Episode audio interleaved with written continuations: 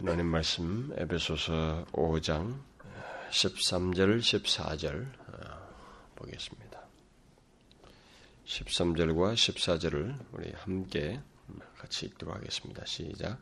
그러나 책망을 받는 모든 것이 빛으로 나타나느니 나타나지는 것마다 빛이니라.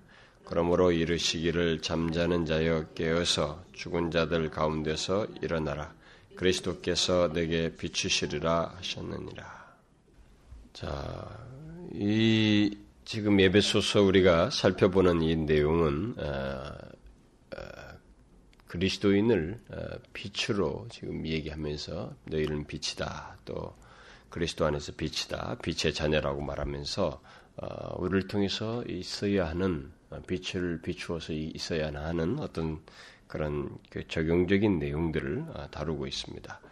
그래서 지난 시간에는 그 앞구절이죠. 음, 11절, 12절을 통해서 빛의 자녀들인 그리스도인들은 열매 없는 어둠의 일에 참여하지 말고 아, 오히려 아, 복음의 빛을 비춤으로써 다시 말해서 기독교가 무엇인지를 우리를 통해서 증거함으로 드러냄으로 보여짐으로써 어둠 가운데 있는 자들을 납득시키는 그들을 책망하여서 납득시키는 그런 일이 있어야 된다라고 하는 권면을 이렇게 들었습니다.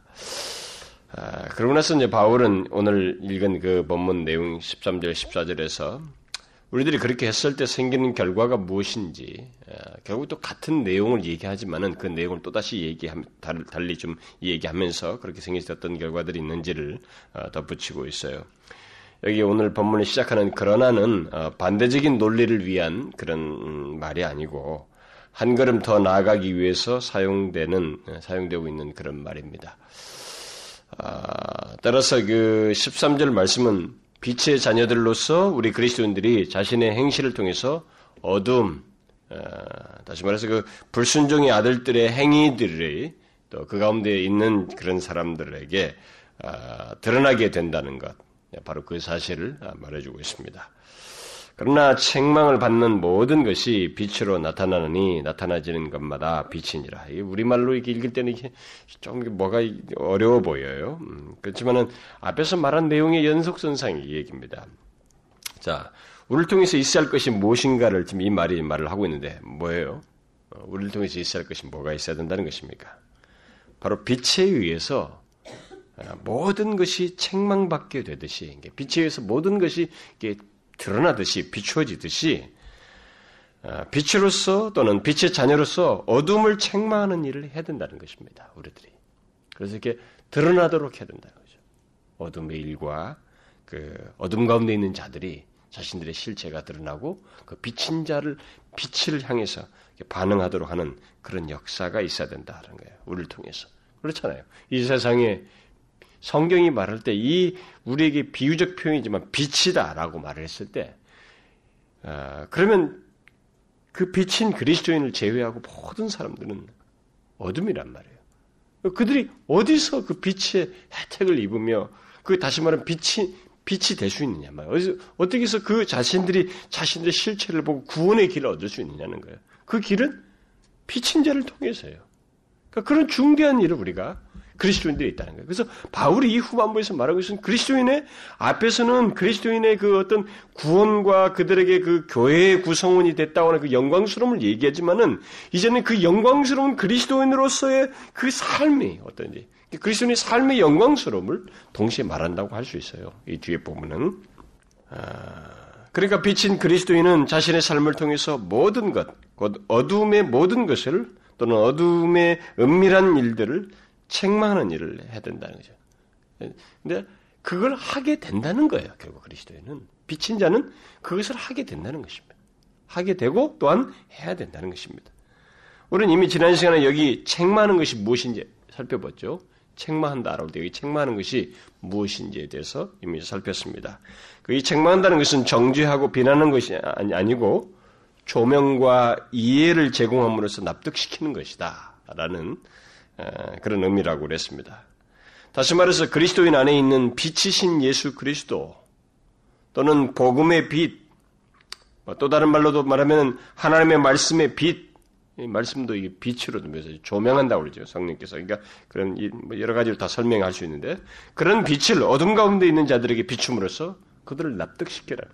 자신들의 실체를 보고 어? 지금까지 그 알지 못했던 영혼이 어떻게 되는지를 알지 못하고 이 어떻게 운명이 우리에게 있는지 장래가 어떻게 되는지 이런 것들을 다 보게 하는 그런 일을 해야 된다는 것이.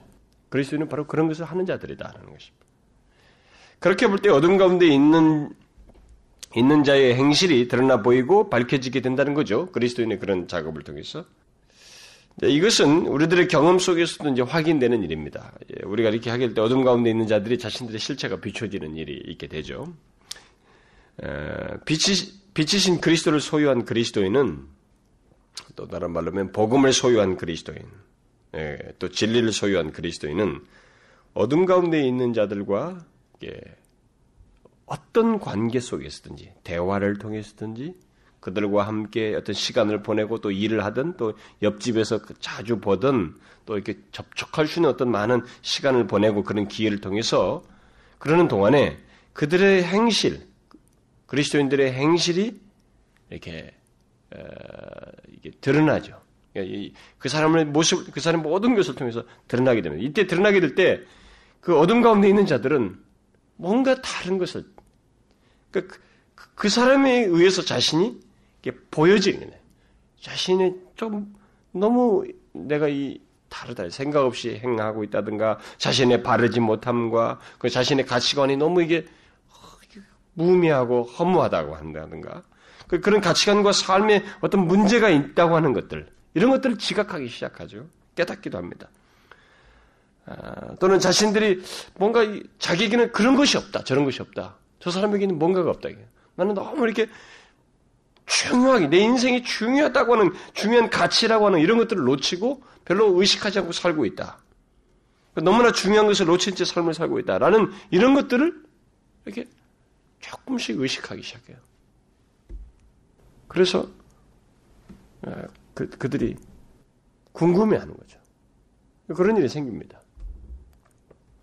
제가 언젠가 그 어, 어, 대학원 시절에 그 우리 친구가 저보고 제가 워낙 대학 시절에 이게 취미라고 하면은 가끔 이렇게 시간이 머리가 아프고 아니 머리가 아프게 좀 공부가 좀 집중이 떨어지면 서점 가는 거.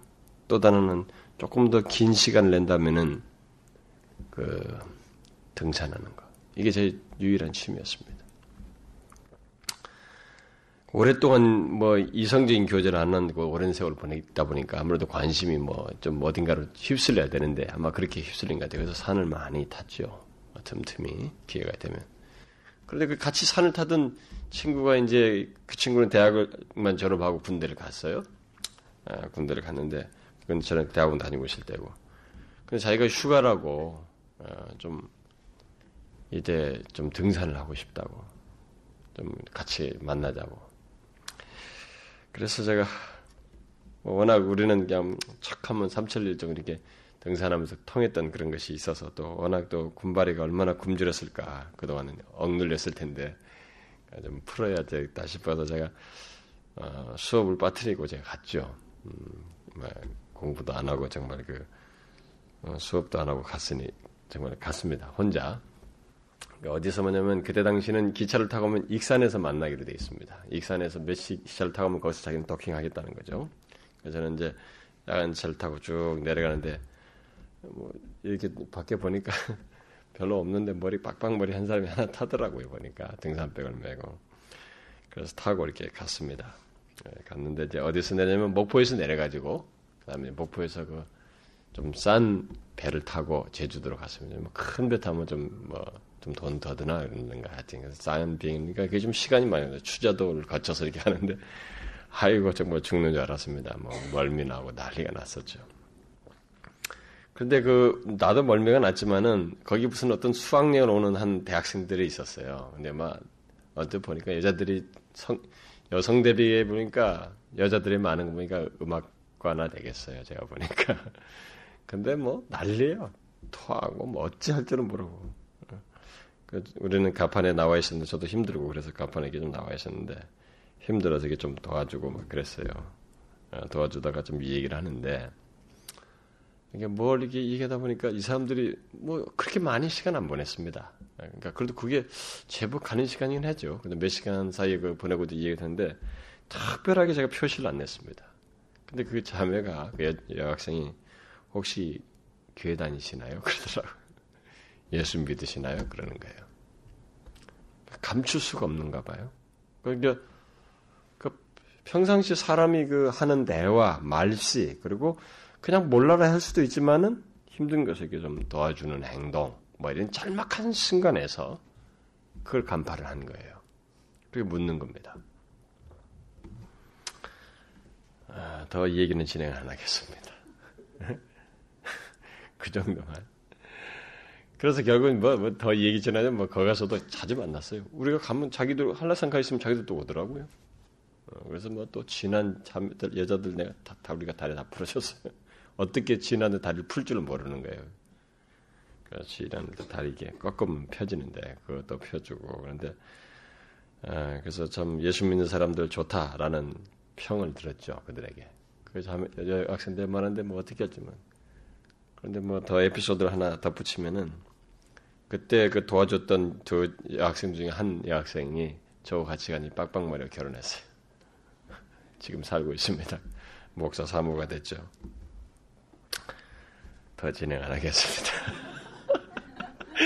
더 진행하면 제가 평상시 하지 않던 내용이라 음, 이, 이, 이, 방송을 하면 혹시라도 그 사모가 들으면 안 되겠죠. 사모는 또 다른 에피소드가 있는데. 예.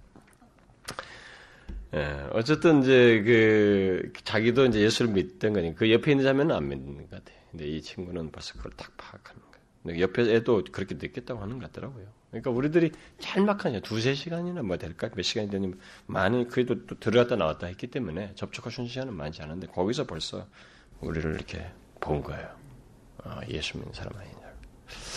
그러니까 이제 우리가 살면서 그렇습니다. 이 세상에 살면서 그리스도인은 어, 어떤 식이든 이 어둠 가운데 있는 자들에게 특별히 뭐 나는 크리스천들에도 간파가 되겠지만은 어둠 가운데 있는 자들은 네, 특별히 그래요. 예, 보여지는 거죠. 이 사람이 뭔가 이상. 실제 저는 그런 경우 많아요. 그런 경우 많습니다. 뭐 열차를 타고 올 때도 옆에서 얘기할 때도 옆에 가다가도 그걸 얘기해요. 제가 비행기 타고 지난번에 옛날에 그 영국 유학 때 돌아갈 때도 그때 옆에 탄 사람이 저한테 그랬어요. 혹시 뭐 이렇게 예, 저는 그리스도인이기도 하고 또는 목사입니다. 어, 전도 한참 했죠. 이렇게 그리스도인은 어떤 식으로든 드러납니다. 어, 감추기 어려워요. 어떤 때는 감추고 싶어서 막 애를 써도 안 돼요. 그런 성장 과정을 저는 우리가 갖게 됩니다. 바로 이, 그런 얘기예요, 지금. 아, 이것이 바로 기독교가 가지고 있는 그 그리스도인에게 있는 예수를 믿는 자에게 있는 생명성이고 능력입니다. 아주 신비이기도 해요. 그러니까 우리가 정상적인 진실한 그가 분명히 빛이신 그리스도를 소유한 자이고 그리스도를 믿는 자이면 그 사람은 자신에게 있는 그 생명성, 이 능력이 그 빛이라고 빛으로 묘사되는 것이 정확해요. 그 발광체예요. 예? 빛을 비추어지는 비추어지는 내용이 자기가 비추기도 하지만은 비추어지는 내용이 요소가 있다는 거예요. 응? 그거예요. 그래서 본문은 바로 그런 맥락을 비추어지는 부분에 많은 포인트를 두고 또 결국 권면은 또 비춰야 된다는 얘기로 하고 있습니다. 그래서 예수님도 그랬잖아요. 예수님께서 이 땅에 계실 때 뭐 인간으로 누구의 아들이고 뭐 어느 집에 누구다 이렇게 다 이렇게 알았지만은 여러분 알다시피 세례들과 죄인들이 그냥 와서 뭐 좀 도움을 구하는 게 아니고 구원을 의식할 정도로 그분에게 다가온 거죠. 죄인과 세례들이 예수님께 다가왔던 것이 가까이 나왔잖아요. 세상에서 버림받는 자들, 예수님과 같이 있을 수 없을 것 같은 그런 자들이 예수님께 가까이 나와서 자신들의 그 영혼의 이 가란 문제, 죄의 구로부터 구원받는 것을 그게 나가는 그, 그, 그런 자들이 예수님께 가까이 막 다가오는 거예요. 우리는 이런 사실을 보게 될 때, 그 오늘 본문 말씀을 통해서 한 가지 사실을 분명히 보게 됩니다. 우리 그리스도인들이 어, 사람을 끄는 힘이 있어요. 그리스도인에게는. 어떤 면에서 끄냐면은 뭐 연예인처럼 뭐 얼굴이 예뻐가지고 뭐 이렇게 시선을 끄는 이런 게 아니고 이 세상 사람들이 흔히 끄는 그런 외형적인 그게 아니라 우리 안에 있는 이 복음의 빛이 사람을 끌게 돼 있어요. 어, 빛이신 예수 그리스도 때문에 또 다른 말로 하면 우리에게 있는 그, 그 우리에게서 우리에게서 드러나는 그리스도에게서 드러나는 거룩함 때문에 사람을 끌어요. 아이러니컬하지만은 어떤 사람은 그런 것 때문에 그것으로부터 멀어지려고 하고 방어적으로 비판하는 그런 내용도 있지만 어, 어둠 가운데서 구원을 얻고자 하는 자들에게는 그게 그런 사람이 바로 빛을 소유한 빛인 그리스도인이 예, 이게 매력적으로 그에게 끌려야 그게 끌려집니다. 구원을 얻고자 하는 자들에게 그들을 끄는 어떤 내용이 있다는 거죠. 그래서 우리는 이 복음의 빛으로 이 거룩함으로 어둠 가운데 있는 자들을 설득시켜야 된다는 거예요. 그 은밀한 그들의 은밀한 일들을 행, 행동들을 비춰야 된다는 것이죠. 그래서 빛이신 예수님께서 세례와 죄인들을 자기에게로 이끌었듯이 다시 말해서 그 정반대의 상태에 있는 사람들을 잡아끄는 어떤 특별한 매력 또는 영적인 그 매력을 가졌듯이 그리스도를 소유한 우리들 또한 어둠 가운데 있는 자들을 잡아끄는 매력을 가진 자들이라는 것을 알고 비추는 자 되어야 된다. 거기에 대해서 우리는 감출 이유가 없다는 거예요. 이건 굉장히 중요한 내용이에요. 그리스도인들의 정체성을 얘기하는 겁니다. 우리는 이 사실을 알아야 돼요. 우리 안에 있는 생명의 빛, 복음의 빛 또는 거룩 이런 것은 어떤 사람들을 그 죄, 어둠 가운데 있는 자들, 구원을 특별히 얻고 얻어야 할 그 대상들, 얻고 싶어하는 그들을 잡아끄는 힘이 있습니다. 그래서 그리스도인에게서 이 거룩함을 보게 될 때, 그 빛이라고 하는 어떤 내용을 보게 될 때, 사람들은 어둠 가운데 자들은 자신의 부정함을 보게 되는 거예요. 여러분 그 사람들 표현 안 해도 그런 자들이 있어요. 그, 그 자신의 부정한 것을 보게 됩니다. 그 자신이 너무나 더럽다는 걸 느끼게 돼요. 그래서 자신에게 필요한 것이 무엇인지를 동시에 보고 그걸 희구하려고 하는 욕구가 생겨요. 그게 매력이에요. 잡아 끄는 것입니다.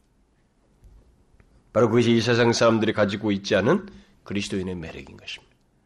우리는 이것을 알아야 됩니다. 어둠 가운데 있는 자들이 그리스도인에게 있는 생명의 빛, 그리스도의 빛을 보면서 그에게 있는 그 거룩함을 보면서 자신의 삶과 다른 무엇을 느끼게 되고 그 자신의 부족을 보면서 그에게 그것을 피로를 채우고 싶은 욕구를 갖는다는 거예요. 결국은 지금까지 역사 속에서 예수 그리스도 이후의 모든 그리스도인들이 다른 사람들에게 복음을 전해서 그들에게 복음을 전했을 때 이 입술로 한 것만이 아니에요. 그런 것 속에서도 분명히 발견되는 거예요. 실제로 입술로 말을 해서 그들이 구원을 받는 어떤 특별한 일, 일들이 직항적으로 있는 것도 있기 전에 대부분의 선교 역사 보면 사람들이 저 사람들이 주목하는 거예요. 계속. 뭔가 다르다는 거죠. 다르다는 거예요. 그걸 보게 되는 것입니다. 그래서 종족이 달라도 선교지에서 그것을 자꾸 본 거예요, 선교사들에게서. 그들에게 매력이 끌려가는 거예요. 그, 그런 역사 속에서 복음화가 된 것입니다. 그리스도인에게는 바로 그런 매력이 있다는 거죠. 이 그리스도인의 매력을 우리들은 과소하게 생각하면 안 됩니다. 우리 그리스도인들은 이것을 설사 배운 것이 없어도 나이가 어려도 또 소유가 많지 않고 또 나이가 또 너무 늙어서도 뭐 그런 거 개의치할 필요 없어요. 그리스도인에게는 어둠에 있는 자들을 끄는 매력이 있어요. 능력이 있습니다. 광채가 있어요. 빛이란 말입니다. 바로 그것을 얘기하는 거예요, 지금. 우리 안에 있는 생명의 예수 그리스도, 우리 안에 생명의 예수, 예수 그리스도가 계시다는 것, 우리에게 거룩함이 있다는 것, 바로 그것이 매력이에요. 따라서 우리는 그것을 어둠 가운데 있는 자들을 책망해야 됩니다. 앞에서도 계속 책망 얘기죠. 이 책망하다는 것은 바로 우리 안에 있는 그 증거를 제공함으로써 그들을 납득시켜야 된다는 거죠. 그들과의 대화 속에서 그들과 함께 일하고 그들과 시간을 보내는 가운데서 우리 안에 있는 생명의 예수 그리스도, 빛이신 예수 그리스도가 비추어짐으로써 우리의 거룩함이 드러남으로써 그들을 납득시켜야 된다. 그래서 정죄와 비난의 말로서가 아니라 예수 그리스도의 얼굴에 있는 하나님의 영광을 아는 것을 우리를 통해서 비추어야 된다는 거죠. 드러나야 된다는 거죠. 그렇게 할 때 어떤 효과가 있는지, 이렇게 했을 때 그럼 어떤 효과가 있을 것인가? 뭐 이것은 사실 바울이 여기서 별로 언급하지 않아요. 바울은 우리가 그렇게 했을 때 어떤 효과가 일어날 것에 대해서 그런 얘기 안 합니다. 사실 오늘날 우리들의 대부분의 기독교 서적 속에서 사람들의 매력을 끄는 것은 뭐냐면은 그리고 어, 사람들로 하여금 더 흥미를 자극하고 또 인기 있는 책들은 뭐냐면 이렇게 했더니 어떤 결과가 있다라는 효과예요. 효과에 너무 많은 비중을 둬요. 음? 물론 그것이 어, 사실 제3자가, 제3자가 볼 때 놀라운 요소이기 때문에 또 예수님에게도 이렇게 하셨더니만 그 병자가 나았다더라 또 어떤 때 사람들이 뭐 수없이 많이 회개했다더라 3천 명 했다더라 뭐 이런 것이 있어서 사실 그런 것들을 제3자들이 기록할 수 있어요. 근데 사실 당사자에게 있어서는 그게 중요하지 않다는 거예요. 그걸 아셔야 됩니다. 바울은 여기서 지금 어떤 효과가 있었는가에 대해서는 언급을 안 합니다. 어, 바울이 그것의 효과에 대해서는 일체 말하지 않고 단지 나타나지는 것마다 빛이니라 이렇게 말을 하고 있어요. 그러니까 빛, 다시 말하면 빛에 의해서 모든 것이 나타나게 된다. 예, 바로 그 사실만 얘기하는 것입니다. 그러니까 이것만을 말하는 것은 우리 그리스도인들은 그저 진실한 책망, 다시 말해서 빛을 비춤으로써 열매 없는 어둠의 일을 계속 밝히는 일, 어둠 가운데 있는 자들을 설득시키는 일을 계속하는 것, 그것만을 지금 강조하고 있는 거예요. 그러니까 우리들이 이 종종 이, 이, 이 법문 같은 말씀을 이렇게 적용한 이런 것을 따라서 이렇게 행할 때 어, 적용해서 행하다가 빠지는 시험이 있어요. 어, 예수 믿는 사람들이 참 많이 넘어지죠. 특별히 뭘 이렇게 맡아서 일하는 사람들일수록 더 그렇습니다. 그리고 또 복음 전도라도 막 그런 거 해보는 사람들이 종종 그런데 그 우리들이 빠지는 시험 중에 하나는 거룩한 일을 행하다가 뭔가 결과가 없는 것 같을 때, 효과가 없다고, 효과가 없는 것, 없는 듯 할 때, 좌절해서 그 모든 것을 그만두고 싶어 한다는 것입니다. 사실 그렇잖아요, 여러분. 예, 목사들도 마찬가지거든요. 목사들도 자신들이 이게 뭘 하다가 이게 효과가 없는 것 같을 때. 근데 이것은 참 효과라는 말은 잘, 이, 또 치우쳐 쓰면 안 되죠. 음, 없는데, 어, 자신이 성실하고 진실하게 이렇게 빛으로서 빛을 비추는 일, 복음의 빛을 소유하고 그걸 드러내는 일, 소유한 자이야 하고 또 소유한 자로서 드러내는 이것을 충실하게 하지 않으면서 그냥 아 이런 거 신경 안 썼나 이 말은 아니에요. 근데 그렇게 충실하는 가운데서 드러나지 않는 이런 이 결, 효과의 효과 문제를 가지고 어, 좌절하는 일을 많이 겪는데 사실 그 부분에 대해서 여기서는 바울은 얘기합니다. 그것은 여기서 얘기 안 해요. 우리에게 중요한 건 그게 아니라는 것입니다. 예, 우리가 복음 전도와 관련해서 이 복음 이 본문도 복음 전도적인 내용을 담고 있는데 이 복음 전도와도 밀접하게 관련해서 우리가 생각할 수 있습니다. 어, 우리가 그런 경험을 많이 하게 되죠. 근데 성경은 우리에게 어떤 효과를 내라, 회심시켜라, 회심하게 만들라 이렇게 말하지 않습니다.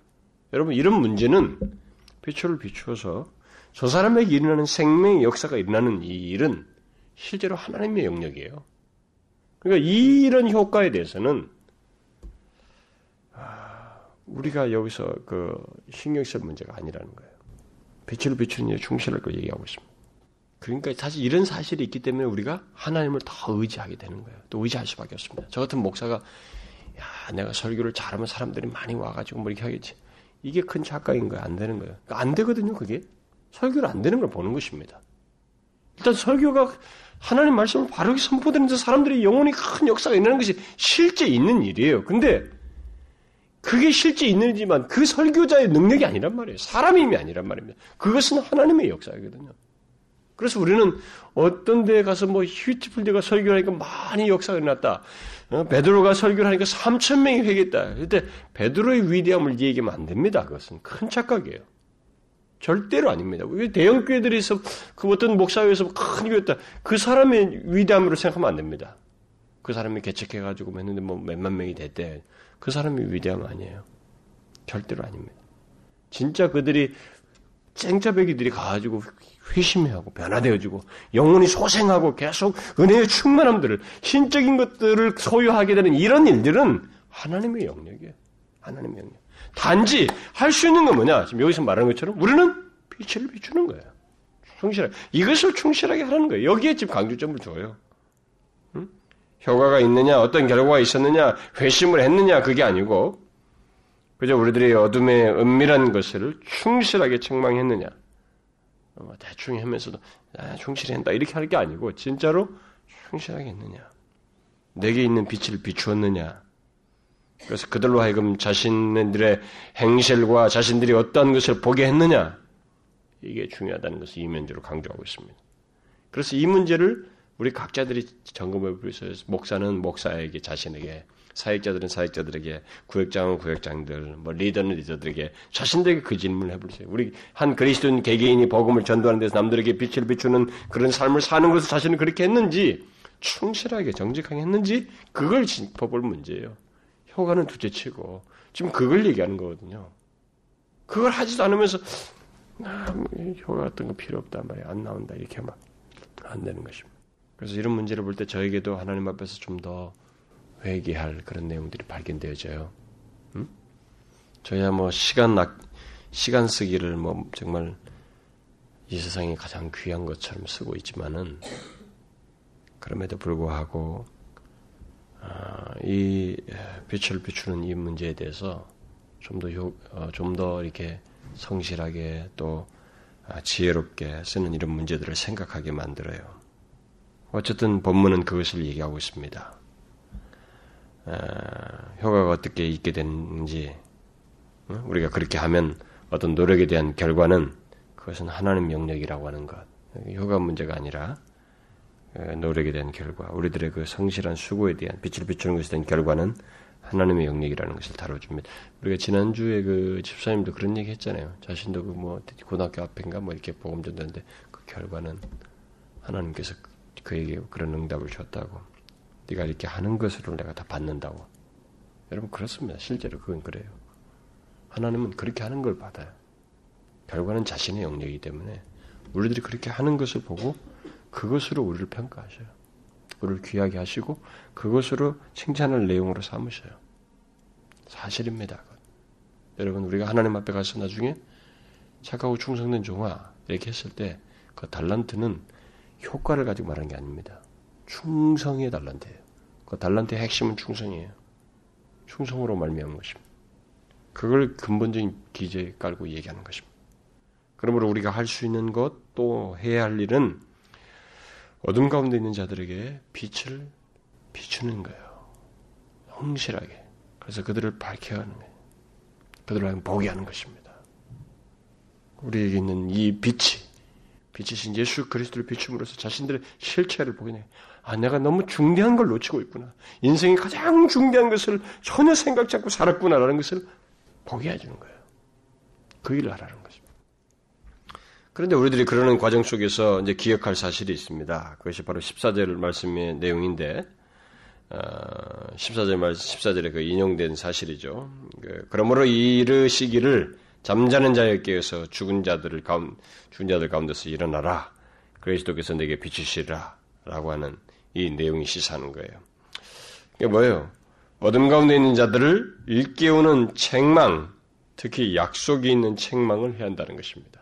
이런 이런 식의 책망을 해야 된다는 거예요. 책망을 때. 그러니까 빛을 비출 때 이런 식의 에, 구조로 우리가 빛을 비춰야 된다는 거예요. 여기서 이르시기라는 이 말이 있어서 뭔가 인용구를 시사하잖아요. 이르시기를.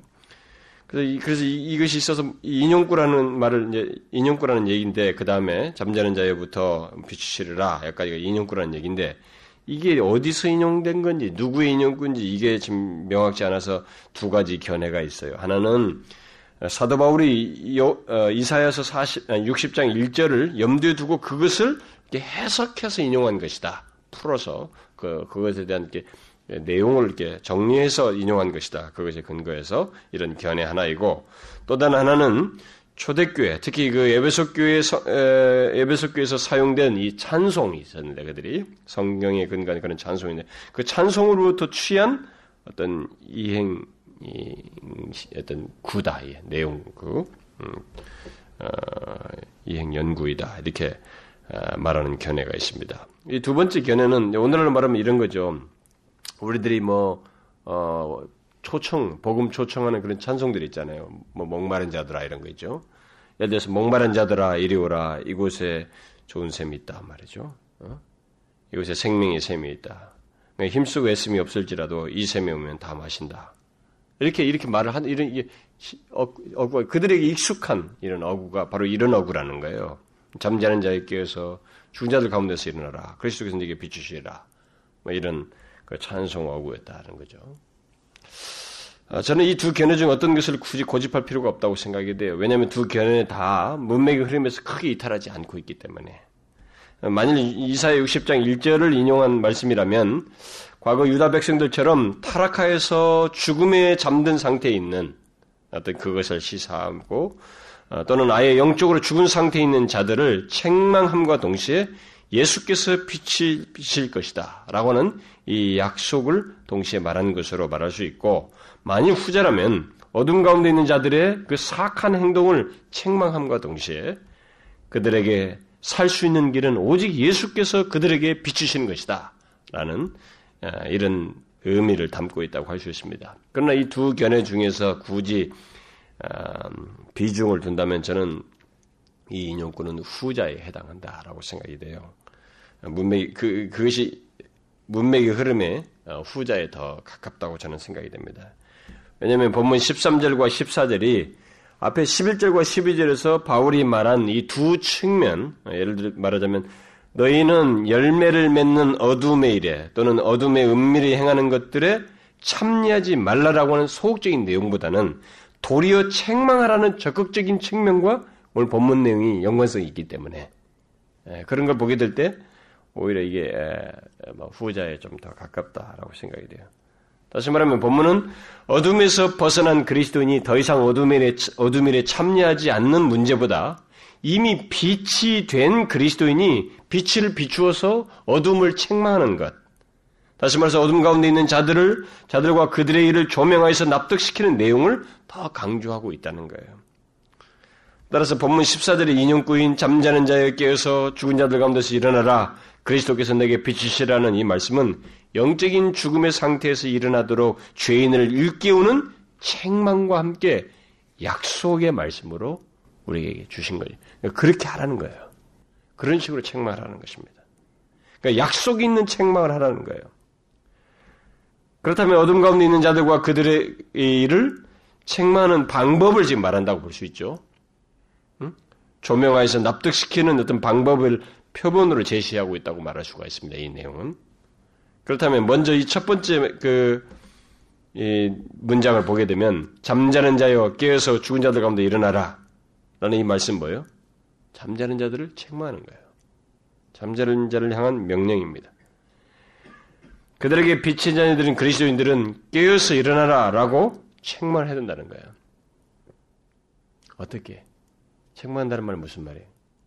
여러분과 저는 저들을 깨어서 일어나도록 하는 책망을 증거로 뿐만 아니라 삶을 통해서 납득시키는 내 안에 있는 빛이신 예수 그리스도 그 복음의 빛을 비춤으로 거룩함을 드러냄으로써 그렇게 책망한다. 그런데 이 명령어가 반복적으로 깨어서 반, 반복적으로 깨고 또 반복적으로 일어나는 그런 것을 시사하는 현재 명령이 아니라 순간적으로 일어나는 것, 그것을 시사하는 부정과금 명령이에요. 그렇다면 뭐예요? 단번에 일어나는 거예요. 그러니까 비친 그리스도인들이 바로 어둠 가운데 있는 자들에게 깨어서 일어나라고 책망하면서 그들이 죄에서 구원받는 게 이런 일에 우리 자신들이 쓰여진다는 거예요. 빛이라고 했을 때 바로 그것을 그런 용도로 우리가 비친 것이다라는 거예요. 아, 뭐 내가 빛이 됐다라고 그게 아니라 그러니까 우리가 예수 믿으면서 그리스도인들이 참 성경에 보면은 참 다양한 내용이 있잖아요. 어, 다양한 내용인데 뭐 우리가 그리스도인 것을 막 기뻐하고 감격하게 하는 그런 내용들이 있잖아요. 어? 구원을 감격. 우리가 그리스도인이 어떤 자인지 뭐 그런 내용도 있잖아요. 너희가 너희 이름이 하늘에 기록된 것을 인해서 오히려 기뻐하도록 권면한 내용들이 있고 이렇게 보면 우리 그리스도인 자신의 어떤 이 구원의 어떤 내용들과 관련해서 감격할 그런 내용들이 있어요. 그 묘사된 내용이 많습니다. 그런데 성경은 그것만 있는 게 아니에요. 그리스도인을 빛이라고 했을 때 이왕이면 뭐 너희들이 생명치 기록된 사람, 하늘에 속한 자 무슨 말이냐 뭐 그런 식으로 이 세상이 아니라 정말 천국 백성. 뭐 이런 말이면 얼마나 또 우리 정체성에 또 다른 특별한 의미와 감격을 주고 위로가 됩니까? 근데 그것도 있어요. 그런데 성경은 그런 것을 앞에서 충분히 얘기했습니다. 지체라도 말했고 여러 가지로 그, 어? 일장에 보면 굉장히 놀라운 내용들이 많이 있단 말이에요. 근데 그것도 있지만 이렇게 빛으로 묘사하실 때는 이 의미가 바로 그거예요. 비춰야 된다는 거예요. 그것을 위에 있는 이위에서 있는 존재라는 것입니다. 우리를 통해서 어둠 가운데 있는 자가 빛으로 오게 되는 일, 깨어나는 거예요. 깨어서 일어나는 이 일에 우리 자신들이 쓰여져야 된다는 거예요. 근데 저는 이런 얘기를 하게 되면 워낙 예배소서 이런 내용들을 너무 이렇게 상세하게 설명하니까 사람들이 매너리즘에 빠져가지고 어, 항상 그 말씀이지 뭐 그 언덕에 어떻게 지켜 이렇게 하고 근데 저는 그런 식의 반응이 생길까봐 염려가 돼요. 뭐 실제로 제가 예배소서를 만약에 1장, 2장, 3장 한 장씩 딱 했다면은 메시지가 더 응축돼 가지고 아, 이, 이, 이 부분을 두, 팍 넘어서 적용에 대한 내용으로 몇 가지로 딱 요약해서 넘어갔으면 연결이 됐을 텐데 앞부분을 굉장히 영광스러운 부분을 한참 하고 그건 다 잊어버렸어요 벌써. 그러니까 이제는 이제 적용 부분만 하니까 이것만 들으니까 좀 힘든다 이게. 음? 이런 현상이 생기는 거예요. 왜 우리가 꼭 그렇게만 해야 됩니까?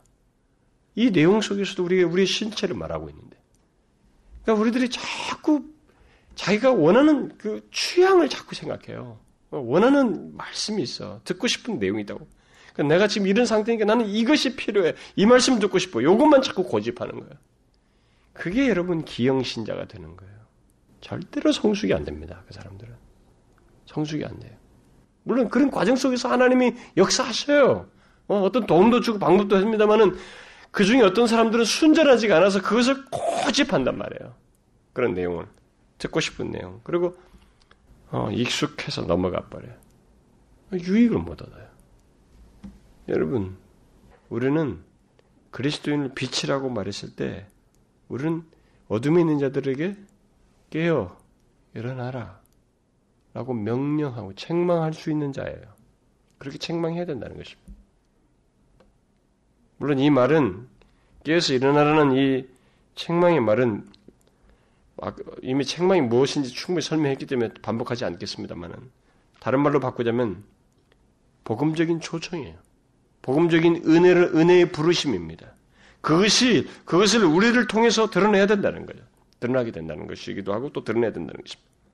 그런데 본문은 그런 복음적인 은혜의 부르심과 책망을 하는 것만 말하지 않고 명심할 것이 있어요. 이 복음적인 부르심 또는 책망과 함께 같이 나오는 것이 있어요. 뒤에 덧붙여진 게 있습니다. 그게 뭐예요? 뭐가 덧붙여지고 있어요? 항상 성경에 나오는 구조예요. 항상 하나님께서 이런 식으로 말씀하십니다. 뭐예요?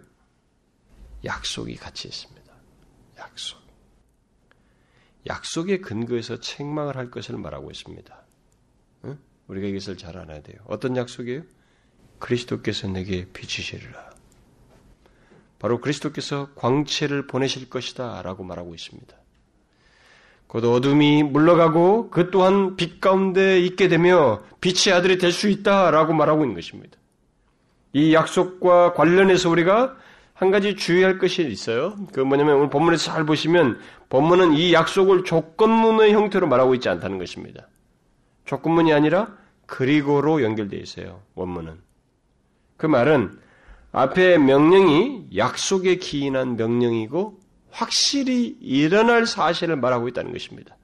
이런 면에서 본문은 우리에게 아주 중요한 사실을 말해주고 있습니다. 주님께서 우리를 통해서 하시는 책망은 약속이 없는 공허한 책망이 아니라는 거예요.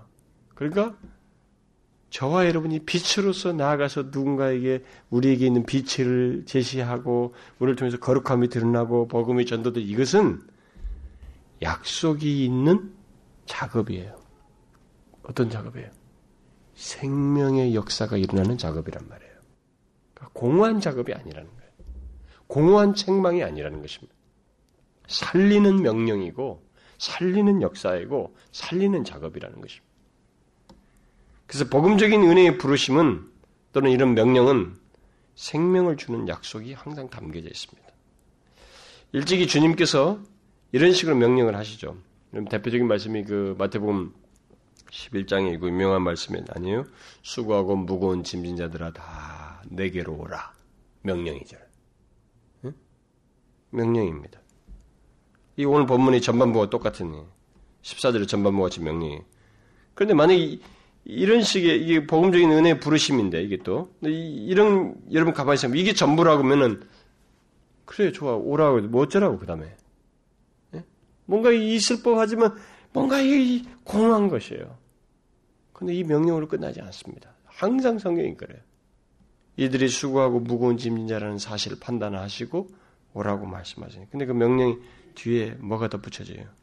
내가 너희를 쉬게 하리라. 여기 똑같은 거예요. 약속이 있어요. 명령은 약속을 포함합니다. 성경은 항상 그렇습니다. 약속이 없는 명령은 성경적이지 않습니다. 그건 하나님의 생각이 아니에요. 주님의 부르심, 다시 말해서 우리를 통해서 어둠 가운데 있는 자들을 부르시는 부르심은 약속이 있는 부르심입니다. 그래서 우리가 그걸 알고 나가야 돼. 그걸 알고 우리가 빛으로서 서고 움직여야 돼. 활동해야 돼. 아, 정말 무슨 일이 날까? 그렇게 하면 안 돼요. 우리를 통한 부르심에는 약속이 있는 부르심이라는 거예요. 우리를 통해서 저들을 책망하고 저들을 명령하고 깨우치고 일어나도록 하는 이 모든 작업에는 다 약속이 있는 거예요. 그가 어둠에서 벗어나서 빛 가운데 오게 되는 생명의 역사가 수반되는 그런 작업이라는 것입니다. 우리가 그것을 소유한 그런 내용을 이끌게 될 자로서 우리가 나아가는 거예요. 다른 사람들을 비추는 것입니다. 이렇게 말할 때 이제 성경의 구원론 같은 것에 이렇게 좀 예민한 사람들은 어, 의문이 생기지도 몰라요. 아, 그렇다면 바울이 본문에서 뭘 얘기하는 겁니까? 하나님께서 인간에게 향하시기 전에 인간이 하나님께 향할 수 있다는 그 말을 하는 것입니까? 갑자기 앞부분에서는 그렇지 않은 것이 얘기했는데 갑자기 뒤에서 이걸 바꾸는 것입니까? 뭐 이런 궁금이, 의문이 생길지 모르겠어요. 마치 바울이 자신이 말한 그 구원의 순서를 뒤엎는 말을 여기서 하고 있다고 어, 생각할지 모르겠어요. 물론 바울은 그렇게 하지 않습니다. 아, 앞에와 다를 바 없어요. 단지 여기서 그가 강조하는 것은 앞에서 이미 말한 진리들에 대한 적용이에요. 따라서 실천적인 내용을 말하면서 인간의 의무의 측면에서 강조하고 있을 뿐입니다. 항상 이렇게 말하면 아 이것만 말하느냐 이렇게 말하는데 그렇지 않아요. 바울도 그렇게 말하지만 그 이거 이 측면에서 강조하는 거예요. 바울은 그 어디에서도 영적으로 죽은 상태에서 인간이 스스로 일어날 수 있다고 말한 적이 없습니다. 성경 어디에도 그런 건 없어요. 어둠 가운데 있는 한 영혼, 영적으로 죽은 영혼이 깨어나서 일어나는 것은 하나님의 은혜의 역사에 의해서만 있게 됩니다. 구원의 주도권은 하나님께 있어요. 그리고 그 과정도 하나님의 주도권에 있습니다. 따라서 하나님이 먼저 인간을 거듭나게 하지 않으면 아무도 그리스도인이 될 수 없습니다. 성령에 의해서 근본적인 회개가 있고 난 뒤에야 비로소 영적인 가치를 사람은 알게 되고 하나님과 동행하려고 하는 마음도 생기게 돼 있어요. 전적으로 하나님의 역사입니다. 그래서 문맥 속에서 바울이 강조하는 것은 한 주석가의 말과 같습니다. 자, 그걸 좀 인용하면 이렇게 요약을 해요. 하나님께서 주도하시는 구원의 순서는 자신의 은혜와 능력으로 죄인을 새롭게 하시고 곧 옛사람을 벗고 새사람을 입게 하고 입게 되고 그리하여서 점차 깨어가며 죽은 자들 가운데서 일어날 때 그리스도께서 그에게 빛을 비추시며 그러 하여금 전 생애를 통하여 온, 온화롭고 놀랍고 풍요로운 빛을 발하도록 조명하시며 따라서 그는 구세주의 사랑의 임재를 밝히 드러낼 수가 있게 된다는 거예요. 그래서 의인의 길은 돋는 햇볕 같아서 점점 빛나서 원만한 광명에 이르거니와라고 한 그 성경 말씀대로 된다는 것입니다. 그렇죠. 실제로 본문은 어둠 가운데 자들을 깨우시는 하나님의 역사를 하나님의 역사가 어, 비친 자들인 우리를 통해서 어떻게 있게 되는지를 얘기하고 있습니다. 그래서 우리들이 어둠 가운데 있는 자들을 책망함으로써 조명하고 납득시키는 이 작업을 통해서 그들이 깨어나고 일어나게 되는 거예요. 그래서 어둠에서 벗어나서 빛이신 주님을 알게 되고 그 안에서 풍성함을 누리게 되고 드러나게 돼요. 그래서 여러분과 제가 인생을 살면서 삶의 환경이 그렇게 넓지가 않아요. 대부분의 많은 시간을 가정에서 자식과 함께 또 일터에서 누구 만나고 또 하는 일, 이 필드가 그렇게 넓지 않습니다. 근데 그 자리가 다 어떤 자리냐면 비친 자로서 빛으로서 우리가 그 자리에 있을 때 우리는 비추는 자리에 다. 이 약속이 실행되시는 자로서 그 자리에 서 있다는 것을 알아야 됩니다. 심지어 자식에게도 남편에게도 부모들에게도 일하는 직원에게도 모든 사람에게 이런 의식을 가지고 우리가 있어야 된다는 거예요. 이 사실 그런 존재로서 있다는 것입니다. 우리가 비친 자로서. 그 그런 면에서 우리가 굉장히 수동적일 수가 없어요. 이런 부분은 굉장히 적극적이에요. 그리스도인이. 그래서 바울이 여기서 문맥 속에서 권하잖아요. 너희는 주 안에서 빛이니까 빛의 자녀들처럼 행하라. 열매 없는 어둠의 빛이 어둠의 일에 더 이상 참여하지 말고 오히려 책망하라. 그래서 책망하는 문제, 책망할 때 이런 일이 일어난다는 거예요. 그러면 여러분 우리 주변에 있는 잠자는 영혼들, 어둠 가운데 있는 자들, 영적으로 죽은 자들을 그런 자들에게 우리에게 있는 예수 그리스도를 말해야 돼. 여러분 그들은 알잖아요. 그냥 예수쟁이다 이렇게만 들으면 되겠어요? 저, 저 저기 뭐가 있단 말이지. 내가 저 사람을 볼 때 나는 뭔가 빠진 게 있다. 어디서 봐요 그런 게? 위기 속에서 볼 때. 어? 왜, 왜이 상황에서 저렇게 할까, 저 사람이? 분명히 망했으면 또 사, 업이 망하고 힘들고 누가 누가 누가 병에 들고 누가 사고를 당하고 어떤 있으면 저기서 어떻게 저럴 수 있을까? 응? 또 임종 앞에서 어떻게 저 사람이 저럴 수 있을까? 있잖아요, 여러분. 그리스도는 거기서 빛을 드는 거예요. 그 어두움 가운데 있는 자들이 뭔가 내게 빠져 있다 나는. 내게 뭔가 없다. 중요한 것이 내게 없다는 것을 다 봅니다. 그래서 여러분 이런 일들이 사고라든가 큰 위기, 큰 어려움들, 막 큰 중병, 그리고 병상에 입원했을 때또 어, 어, 죽음 앞에서 유언하는 자리, 뭐 이렇게 사람이 죽는 모습 이런 것을 통해서 어둠 가운데 있는 자들이 진짜 비친 자의 그 광채를 통해서 비춤을 통해서 충격을 받습니다. 어, 돌아가서 곰곰이 생각한다. 실제예요. 오늘 본문의 말씀 그대로라고. 우리는 그런 자들에게 부인할 수가 없어요. 감춘다고 되는 게 아닙니다. 저는 어느 때가 인위적으로 감춰보려고 했습니다. 안 감춰져요. 안 감춰집니다. 그리스도를 믿는 우리에게는 그게 있잖아요. 여러분 감출 수 없는 내용이. 예수 안에서 있게 되는 모든 것을 알게 되고 소유하게 됐잖아요. 비록 지금을 충분히 못 누려도 우리는 그것을 알고 있는 사람이고 믿는 사람으로서 또 장차 누릴 사람으로서 이 세상을 살고 있잖아요. 네? 영생이 무엇이며 영혼의 종말이 어떻게 되고 우리에게서 가장 중요한 것이 무엇이며 이 영혼이 어떻게 되는지를 알고 죄, 그 해결할 수 없는 죄가 그리스도 안에서 다뤄진 것을 알고 우리의 궁극이 어떤지를 알고 이 세상이 전부가 아니라는 것. 우리가 호흡이 끝나도 그게 전부가 아니라 그것은 새로운 영광스러운 나라로 들어가는 초입이라는 것. 이 모든 것을 아는 사람으로서 살잖아요. 그런 것을 소유한 사람으로서 행하고 빛을 비추는 모습이 이게 어둠 가운데 자들에게 큰 도전인 거예요. 보는 거예요. 깨어나서 깨어 일어나는 도전이 되는 것입니다. 그들을 책망하는 내용이 되는 거예요. 바로 그 일을 하라는 거예요, 우리에게. 그래서 바울이 여기서 말하는 그리스도는 절대 무기력한 그리스도인이 아니에요. 그렇죠?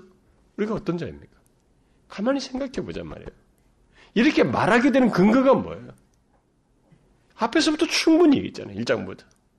창세전에 하나님께서 예정하시고 택하셔서 그리스도의 피로 구속하시고 성령께서 인치셔서 그것을 그리스도의 영광스러운 교회의 구성원으로 삼으시고 각 시대마다 딱두개 하셔서 그를 통해서 또 더 큰 원대한 뜻을 이루시려고 특별하게 다 선택한 자들 아닙니까? 그런 사람들을 사는 거거든.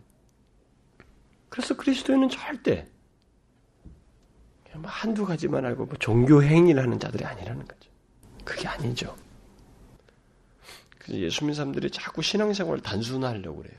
단순화하려고 하는 사람들은 대부분이 뭐냐면 하나님의 진리를 상세히 모르는 사람들, 알지 않고 또 알려고도 하지 않는 사람들. 그 사람들은 단순하려고. 구원받고 구원받기 위해서 또 교회 가고 예배당 집회 가고 그거예요. 돌아가면 탁 들어가자마자 TV 켜가지고 TV에 확 빠졌다가 또 다시 흐리멍텅 해가지고 와. 또 아니면 또 직장 가서 막 하면서 자신이 뭘, 뭘 어떻게 하는지. 좋다, 이거 세상 일을 하지 않을 수 없어요, 우리가. 이 엽속에서. 근데 그런 것 속에서도 이런 것을 다루는 사람의 종류가 다르잖아요. 남들은 똑같이 이것을 가지고 막 신경질 나고 본성대로 다 하지만은 그리스도인은 이것을 어떻게 다룹니까? 통제 능력이 있는 지나가는 것이고 이 모든 수단을 통해서 빛이 드러나는 존재라고 있다고 하는 것을 알고 모든 것을 다루는 사람 그런 존재 아니에요. 그러니까 자기 앞에 펼쳐지는 모든 상황, 문제, 일거리, 시간들이 다 다르게 사용되어진다는 거예요. 다른 존재로서 이 세상에 있다는 거예요. 바로 그것을 얘기하는 거예요. 그렇게 우리는 어둠 강 자들을 책망해야 돼. 그런 모습으로. 그들을 조명하여서 납득시켜야 된다는 것입니다. 여러분 과 저는 그것을 해야 돼요. 또 하, 할 수밖에 없는 사람이에요. 감출 수가 없거든. 그리스도는 감출 수 없어요. 여러분들이 어디든 한번 가봐요. 어둠 가운데 있는 자들. 넌 크리스천들 소유보를 가봐요. 여러분들이 막 히덕거리고 그들 같이 놀다가도 그들은 조금만 우리 같이 보내면은 며칠 밤만 같이 보내면 다 알아요. 감출 수 없어요. 우리는 빛입니다. 드러나게 해야 되는 거예요. 자식들에게 부모, 아내, 남편, 형제, 직장에서 만나는 사람들, 길거리에서 모든 것에서 다 그랬습니다. 그런 자로서 우리가 세워졌어요. 구원도 받았지만은 그리스도 안에서 구원받고 죄가 사함받는 그런 특별한 은혜도 입었지만 은혜 받은 그 입은 그 사람이 어떤 시간을 이 세상에서 마지막까지 보내야 되면 이런 빛으로서 보내야 된다는 거예요. 이런 특별한 자로서. 그러니까 얼마나 이게 놀라운 일이에요. 어떤 사람이 이런 얘기하면 이걸 아마 뭐 고역스럽게 생각해. 왜 고역이 이게 특권인데? 왜 특권인데? 왜 고역이냔 말이에요. 누가 마음대로 비칠 수 있습니까? 빛을, 빛을 비추려고 자기가 막, 막 조성을 만들 수 있어요? 그거 안 되는 거예요, 여러분. 그리스도인이 아니면 안 돼요. 거룩함이라는 성, 이 성격이 드러날 수가 없어요. 뭐가 있어야 나오죠, 막. 그리스도가 있어야 그리스도가 비추지. 그리스도에 대해서 뭐 예측이라도 하고 생각이라도 해보게 하죠. 아니란 말이에요. 다릅니다. 이건 고역이 아니에요. 특권입니다. 이런 내용은 그리스도인 비친 자로서만 할 수 있는 내용이에요. 그래서 오히려 누가 나한테 그리스도인 걸 알면은 기뻐할 일이에요. 어허, 참, 놀랐구만. 하는구만. 내가 더 말해줄 게 있어요. 나는 옛날에 이런 사람이었습니다. 너무 의미 없이 살았어요. 근데 예수를 알게 됐습니다. 저는 삶이 달라졌어요. 이제는 시간을 마음대로 쓸 수가 없어요. 그렇게 쓰고 싶지도 않습니다. 제게 있는 모든 것을 그렇게 쓰고 싶지가 않아요. 이렇게 자기 걸 펼쳐보이는 거예요. 그럼 뭐예요? 이쪽에서? 비추어지는 거예요. 드러나는 것입니다. 그 사람이. 아, 내게 없는 것이 이 사람이 있구나.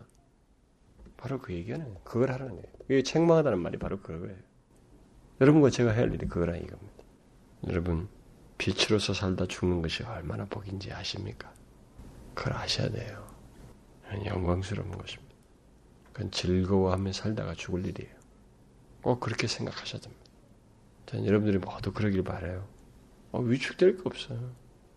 뭐 하겠어요? 세상에 나에 대해서 할 수 있는 게 뭡니까? 예수님 말씀대로. 육신 몸 하나 꺾는 것밖에 더 하겠습니까? 영혼을 못 하잖아요. 영혼이 빛이신 그리스도를 소유한 이 영혼만큼 마음대로 하지 못하잖아요. 그런 사람으로 이 세상에 살고 있습니다. 얼마나 다릅니까? 다르죠? 그 얘기하는 거예요. 우리는 그것을 기억하고 빛을 비추는 자로서 살아야 됩니다. 모든 사람에게, 자기가 움직이는 모든 방정이 있는 사람들에게 기도하겠습니다. 하나님 아버지 감사합니다. 어둠 가운데 있던 우리를 빛 가운데 아들의 나라로 우리를 옮기시고 그리스도 안에서 빛인 자로 삼으셔서 이 세상을 그냥 의미 없이 살지 않고 나 같은 자를 사용하셔서 또다시 얼음과 어둠 가운데 있는 자들을 구원할 그런 계획을 가지시고 사용하시기를 원하시는 하나님, 이 영광스러운 특권, 참 우리에게 주신 이 복된 지위를 아, 주저없이 어둠 가운데 있는 수많은 사람들에게 비추이고 어둠의 은밀한 일들을 밝히는 네, 우리 자신들이 사용되지게 해 주옵소서. 그렇게 함으로써 숱한 아, 죽어 있는 영혼들이 구원받는 일이 있기를 소원합니다. 우리들의 가정 안에서 우리들의 직장과 우리가 만나는 모든 환경 속에서 그런 역사가 있게 해 주옵소서. 하나님, 이런 작업 속에서 결과가 있게 하시고 생명이 구하는 역사를 일으키시는 분은 하나님이십니다. 그 하나님을 믿습니다. 우리가 끝까지 아, 주님 이 말씀대로 어, 주님 앞에 부를 때까지 비친 자로서 그 복된 지위를 잘 드러내며 살아가는 저희들 되게 주옵소서. 예수 그리스도의 이름으로 기도하옵나이다. 아멘.